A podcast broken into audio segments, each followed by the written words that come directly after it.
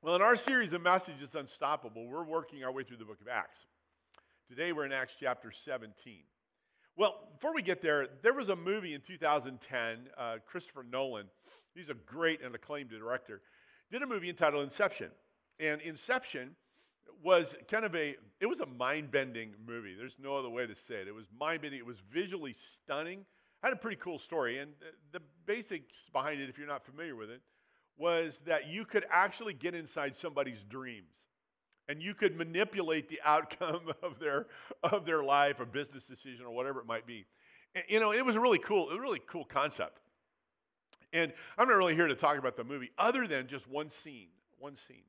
There's a scene where the buildings and the cities just kind of turn on their they just turn over. They're, they're, everything is kind of flipped. Everything is kind of out of reality it's just so crazy. It's just stunning to watch it all.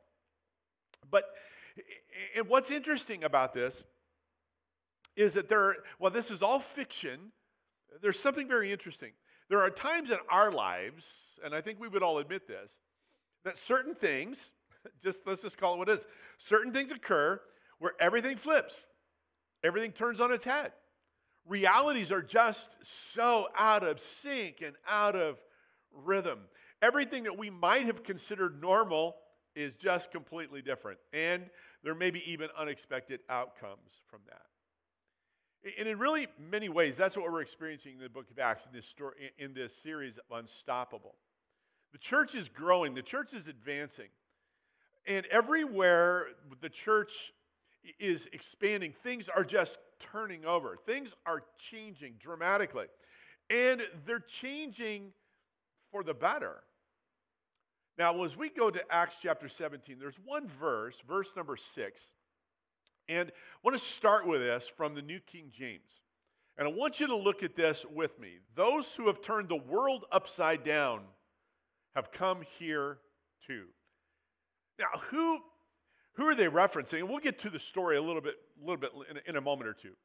They're referencing Paul and Luke and Saul, uh, Paul and Luke and, and Timothy and, and Barnabas and Silas. These are individuals who, as they have come into the city, their interpretation of what's happening is the world's being flipped on its head. And man, I'm telling you, everything is being thrown out of sync. You know, the, the, this it's like Inception, where things are just turning over, and, and realities are just so different than they once were. And they don't like it. And they don't like it. But listen to this. But what they did not realize was that the world was already upside down. Eh, eh, when you turn something upside down, which is already upside down, you turn it right side up. The world was turned upside down in Eden with Adam and Eve, and it has been operating in reverse ever since. That is why it never works right. In the final analysis, everything seems to fall apart. Even the best efforts of men never seem to accomplish the solution of the dilemma. That is why we are still, listen to this, that is why we are still struggling with the same problems they wrestled with in the days of Noah before the flood. No progress has been made, none whatsoever, despite all our vaunted technology and abilities we have made no progress in solving basic human problems. That is because the world is upside down. But now the gospel comes in and turns it right side up. Oh man, do I like that! I love it. But I want us to just for a moment turn away from the meta view. In other words, the big, the big picture, the, the, view of the world, and turn it to the micro view, your life and my life in 2021? Do they seem to be upside down? Does it seem to be that th- there's just something's out of sync, out of rhythm? It could, could it use, could your life use a little turnover? Now, I'm not talking about like an apple turnover. We could all use that. I understand that yesterday was National Donut Day. So I'm not talking about that. Okay, I'm not talking about that. But could it could it use a little turnover? And I would I might suggest that the answer is yes. Yes, and yes, emphatically. But how might we get to a right side up life? Is there a way to do that? Is, is it even a remote possibility? We actually see, I, I really do think this, we actually see a way forward to a right side up life in Acts 17. And we're going to talk about that for a few moments. So pray with me if you would. Father, thank you for today. I thank you for the opportunity we had to be together and open your word. And I pray in these moments that you will show us that path forward for a right side up life in Jesus' name. Amen. Look with me, if you would, to Acts chapter 17. We're going to begin reading verse number 1 through verse 15. So if you're joining us at home, go online, make sure you got your YouVersion app open or open up your Bibles. And here in the house, make sure you do the same thing. Uh, open up that, uh, that mobile device to your scriptures there or to your Bible and look with me to Acts chapter 17, verse number 1. When Paul and his companions had passed through Amphipolis and Apollonia, they came to Thessalonica where there was a Jewish synagogue. As was his custom, Paul went into the synagogue and on three Sabbath days, he reasoned with them from the scriptures, explaining and proving that the Messiah had to suffer and rise from the dead. This Jesus I'm proclaiming to you is the Messiah, he said. Some of the Jews were persuaded and joined Paul and Silas, as did a, a large number of God fearing Greeks and quite a few prominent women. But other Jews were jealous, so they rounded up some bad characters from the marketplace, formed a mob, and started a riot in the city.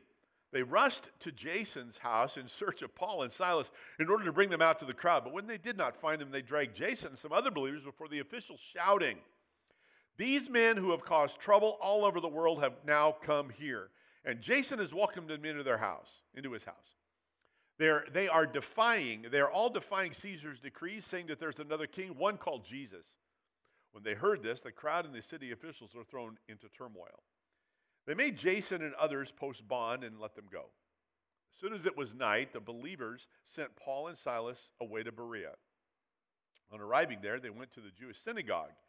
Now, the Berean Jews were of more noble character than in Thessalonica, for they received the message with great eagerness and examined the scriptures every day to see if what Paul said was true. As a result, many of them believed as did a number as did also a number of prominent Greek women and many Greek men.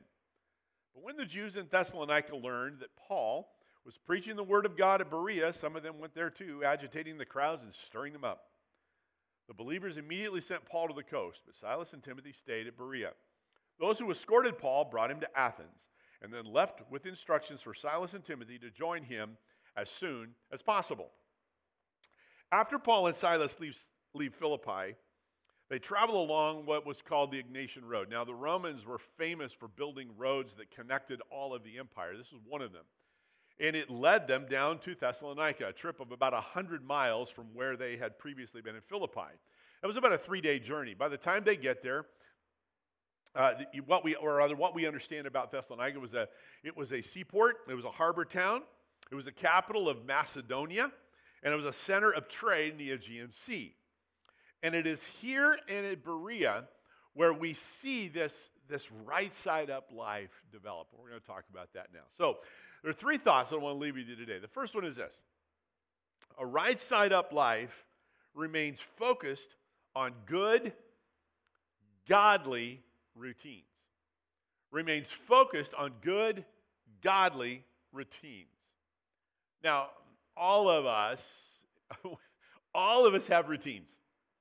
All of us have these things that we just do every day, every week. They're just routines. Whether it's, I mean, there's a, there's a ton of different things that that that that, that underst- or underscores that attitude. Uh, you know, to be frank, we're we're okay with you having a routine of going to Starbucks every day. That's fine, no big deal. We're good with the fact that you do routine maintenance on your car. We are glad that you wear clean clothes. But we are ecstatic that you have a routine of taking a shower and brushing your teeth. I'm telling you, that is just, it produced, we're just ecstatic about that. You see, we all have routines. We all have routines.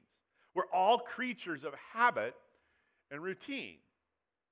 What we observe in Paul and his traveling companions was they had a routine. When they would go to a city, the first thing they would do is they would go to the Jewish synagogue.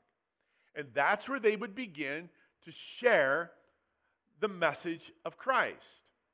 And that routine proved tremendously effective. And, and the, the understanding here is this is a good routine. It works and it produces results. And it produces results. So, what might, what might I ask are the, the routines you do every day that will produce right side up living? What is it? Is it coffee? Uh, maybe. it depends on, I guess, what, how, you know, how you start your day. I don't know. Is it email? Is it social media? Are those the routines? Because honestly, those are routines that all of us do. We're all doing them. These are things, we just have these normal routines. It's a daily walk, that's fine. But are they producing in us the right side up living? From kind of the upside down life we might find ourselves within today. You see, we know that there are things like worship and prayer and scripture and reflection. These are things that will produce the best possible outcomes. The others will produce outcomes, but is it what we truly desire? I might suggest that we would focus on those things the scripture, the prayer, the worship, the reflection, the things of God, godly routines. That's what's going to produce in us right side up living. Psalm 5 in verse number 1 says, O Lord, hear me as I pray. Pay attention to my groaning. Listen to my cry for help, my King and my God, for I pray to no one but you. Listen to my voice in the morning, Lord. Each morning I bring my request to you and wait expectantly. Matthew chapter 6 and verse 33, a very familiar scripture. Oh Lord, or excuse me, seek first God's kingdom and what God wants. Mark 1, verse 35, very early in the morning while it was still dark, Jesus got up, left the house, and went to a solitary place where he prayed. Acts chapter 17, 11, which we just read, they studied the scriptures every day. These are good routines. And you notice most of them just kind of feel like it's the first thing someone does. Here's a priority here. And here's a phrase for you that you can just capture. If you win the morning, you will win the day. If you win the morning, you will win the day. In other words, when you start your day with a good, godly routine, there is something that will produce right side up living in you. It will begin to turn what is upside down right side up. Our lives can get so out of rhythm that it is no wonder everything seems upside down. But a continuous focus on godly routines will turn will turn things right side up and produce powerful results in your life. Paul sees that both in Thessalonica and in Berea when they they preached the good news. That was where they went. This routine in the synagogue produced amazing results. The second thing this morning is that a right side up life accepts God's word for what it is and applies it.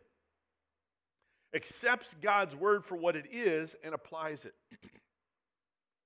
As Paul begins his reasoning with the Thessalonians, it's not from philosophy, it's not from current events, it is, but rather it's from Scripture. It's from Scripture. Now, granted, these were Jews, and they would have, as I said last week, kind of a remedial knowledge of the scriptures and how they are uh, being applied to the Messiah. They would have that. But, uh, but one of the things I, f- I find interesting as I was studying this week is that was it complete? Because what they may have done, they may have, and maybe we do this too. We go, they went to the same scriptures over and over again. Scriptures that would show kind of the triumph, as it were, of Messiah, because they remember they were under Roman rule and under Roman oppression. And their idea of a Messiah was to deliver, from, deliver them from that and restore David's kingdom, to this prominence in the world. And while that was misunderstood, they may have gone again and again to those kinds of scriptures. But Paul explains to them that Jesus is the suffering Savior, the suffering Messiah.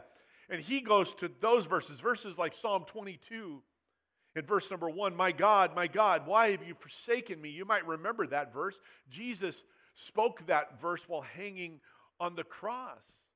It might have been a verse like Isaiah 53 Surely he took up our pain and bore our suffering.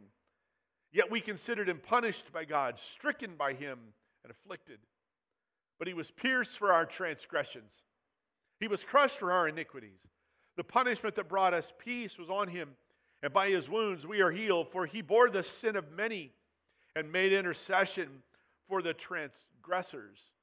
You see, that's what Paul would have done when he began to unpack the scriptures to them. He would point them to what they had in the Old Testament that showed Jesus to be the Messiah, that suffering Savior. And it's, it's interesting as you read this account of both in Thessalonica and Berea, Luke, who is recording all of this, he uses eight different words that and responses that the Thessalonians and the Bereans make from God's word. He reasoned with them, Paul says, or, or rather, Luke says. He reasoned with them. He explained to them. He proved to them. He proclaimed to them. They were persuaded. They joined. They received. And they examined.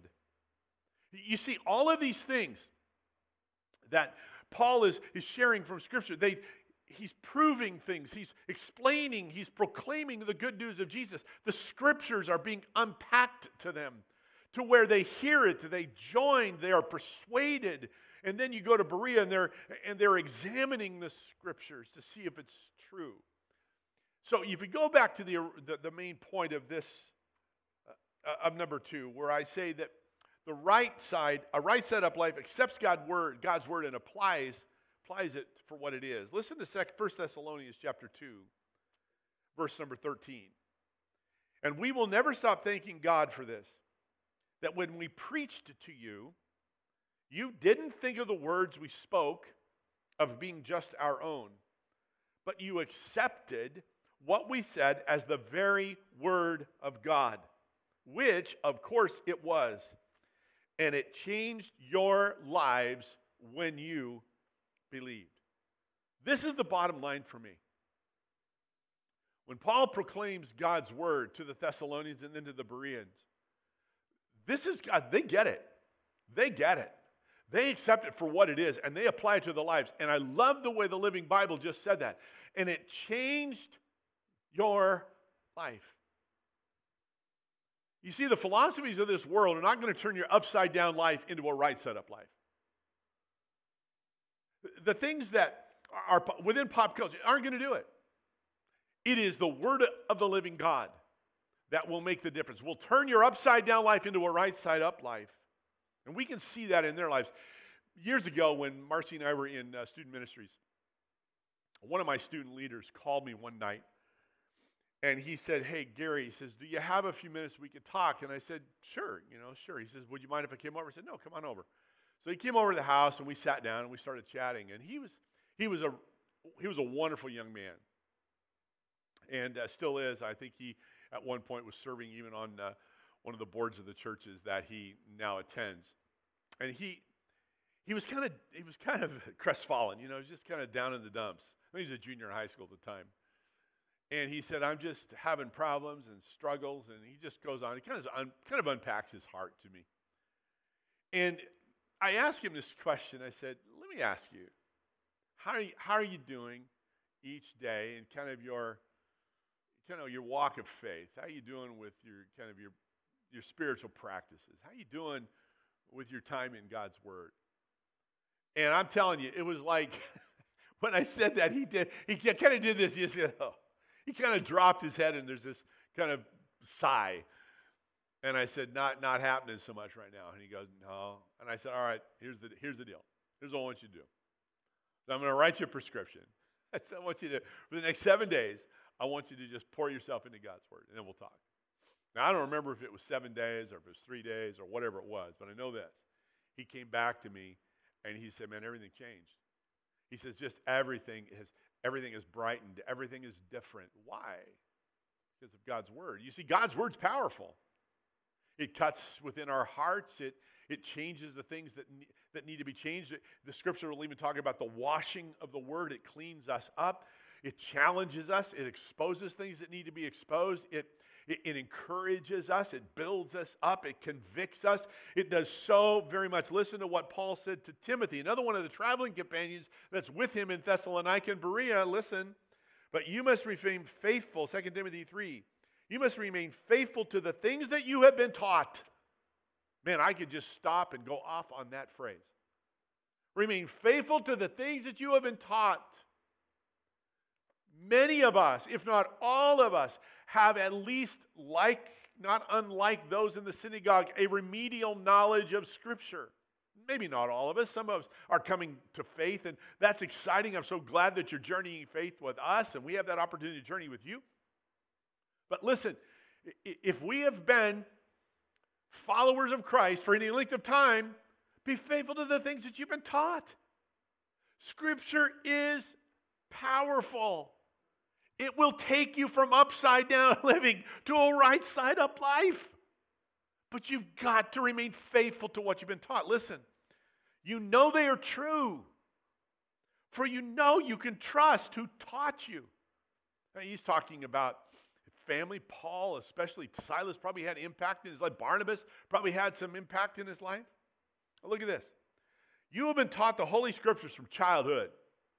So I'm going to again stop for just a second. I was raised uh, on Scripture. Uh, I was raised on Oreos. I was raised on ice cream and bacon, and, but I was raised on Scripture. That's more important than all the other stuff, right? And many of you are too. And it's deep within your heart. You've been taught the Scriptures from childhood. They've been, they have given you, listen to this, they have given you, this is powerful, the wisdom to receive salvation that comes by trusting in Christ Jesus. That is powerful. All scripture is inspired of God and is useful to teach us what is true and make us realize what is wrong in our lives. It corrects us when we are wrong and it teaches us to do what is right. God uses it to prepare and equip his people to do every good work. Let me challenge you to accept and apply God's word. It will turn things right side up. In fact, Luke records the following Now, the Berean Jews were of more noble character. What made them more noble? Two things their eagerness and their examination of Scripture. That's what produced the nobility in their life. In other words, it took them from, from what would have been an upside down life to a right side up life because of God's Word. It was the examination of Scriptures. And consider this when Luke makes a complimentary statement about the character of people, we do well to examine that character trait and to emulate it. We need to be like the Bereans who are eager about the scriptures, who examine it daily because it will take your life from upside down to right side up. Here's a resource for you. On September 6, 2020, in our series of Curious, did a message entitled Bible 101. Bible 101. And here is the YouTube link for that. Now, you can, if you're in the house, you can take a picture of it. It's in your worship guide. Uh, it's also in the YouVersion notes. But here's what I want you to do I want you to go to that message and I want you to watch it. Because I go into greater detail about the power of the Word of God and the trustworthiness of God's Word. Uh, well, I can't do this all today, but this will help you understand what, why I'm proclaiming what I'm proclaiming. It will, I believe it will prove, it will help you examine Scripture. It's all those same words that we are reading in Acts 17 and it will help you to accept and apply God's word because that's what God that's what this is. This is the very word of God. You see the Bible will challenge you challenge you to reorient your life to God. The Bible will challenge you to reorient your life to God and will offer you the life. I love this. You were created to live. One more time. The Bible will challenge you to reorient your life to God and, you, and will offer you the life you were created to live. You are not created to live an upside down life. The world goes that way. The world pushes that way, but you're not designed for that. And God's word reorients our life from upside down living to right side up living. Finally, this morning, a right side up life challenges the status quo, challenges the status quo and is okay with it. challenges the status quo and is okay with it. The word status quo, or the phrase status quo, means the existing state or condition. All of us kind of, I think we all kind of understand what status quo is for your own particular, you know, context today, whatever it is. It's the existing state or condition. Now, when we begin to mess with the status quo, there's, there's a little pushback. Or, I'm going to say this way when God's Holy Spirit begins to mess with your status quo, there's pushback. Sometimes resist it, we fight against it, we, we close off to what God is saying. Now, and that's what happens here. When we read in, in chapter 17, verse 6, these guys who've, who've turned the world upside down, they've come here. Let me tell you something. And it happened. And so there was, there was pushback against what Paul and Silas and, and Timothy and Luke, what they were all about. In, in fact, the Thessalonians just were doing everything they could to, to they, they, took Jason where he was staying and made him post bond so that they could go on. They were really asking, get these people out of the city. They go to the they go to Berea. The same thing happens. They proclaim the good news of Jesus. And then the rabble rousers from Thessalonica come to Berea to mess with them. They're pushing against the status quo, the existing state or condition. When we were pastoring in the Bay Area many years ago, I the first time I heard John Maxwell speak, who John Maxwell, if you're not familiar with that name, he used to pastor in San Diego, and then he is now one of the leading individuals regarding leadership, probably in the world. I heard John Maxwell at this conference say this. He redefined status quo. Okay, the, the definition of status quo is an existing state or condition, okay? He defined it this way the mess that we're in. The mess that we're in. That might be the only thing I remember from that conference was that phrase. The mess we're in. Think about it in light of your own particular life today. We look at the status quo, and I will tell you when God's word is proclaimed, challenges the status quo. It challenges your condition, challenges mine, challenges your upside down life, challenges mine. The mess that we're in, the mess. And honestly, if our world is upside down, if your world is upside down, that's a mess. That's a mess. I don't want to live that way, and I know you don't. I don't. I know you don't either. In Thessalonica, Thessalonica and Berea, the status quo is changing, and there's pushback, and it's a common theme that following Christ, even just that, following Christ, will result in pushback. Following Christ challenges the status quo. Matthew 24, verse 9, Jesus said, You will be hated all over the world because you're my followers. 2 Timothy 3, yes, and those that decide to please Christ by living godly lives will suffer at the hands of those who hate him. Understand, there's pushback naturally because we're challenging the status quo with faith. We're challenging the status quo with, with, with scripture, with life. I saw a video the other day I thought was really interesting. It was a turtle. It was a turtle on its shell side, okay? It was on the shell side.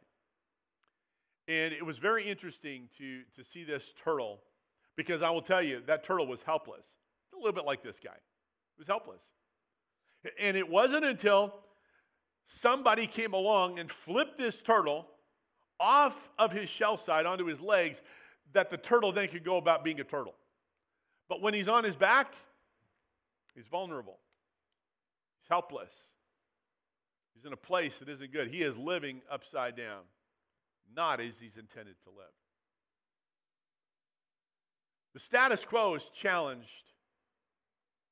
And I want to tell you that the challenge, there's a challenge to your status quo right now upside down or right side up. Which one characterizes your life?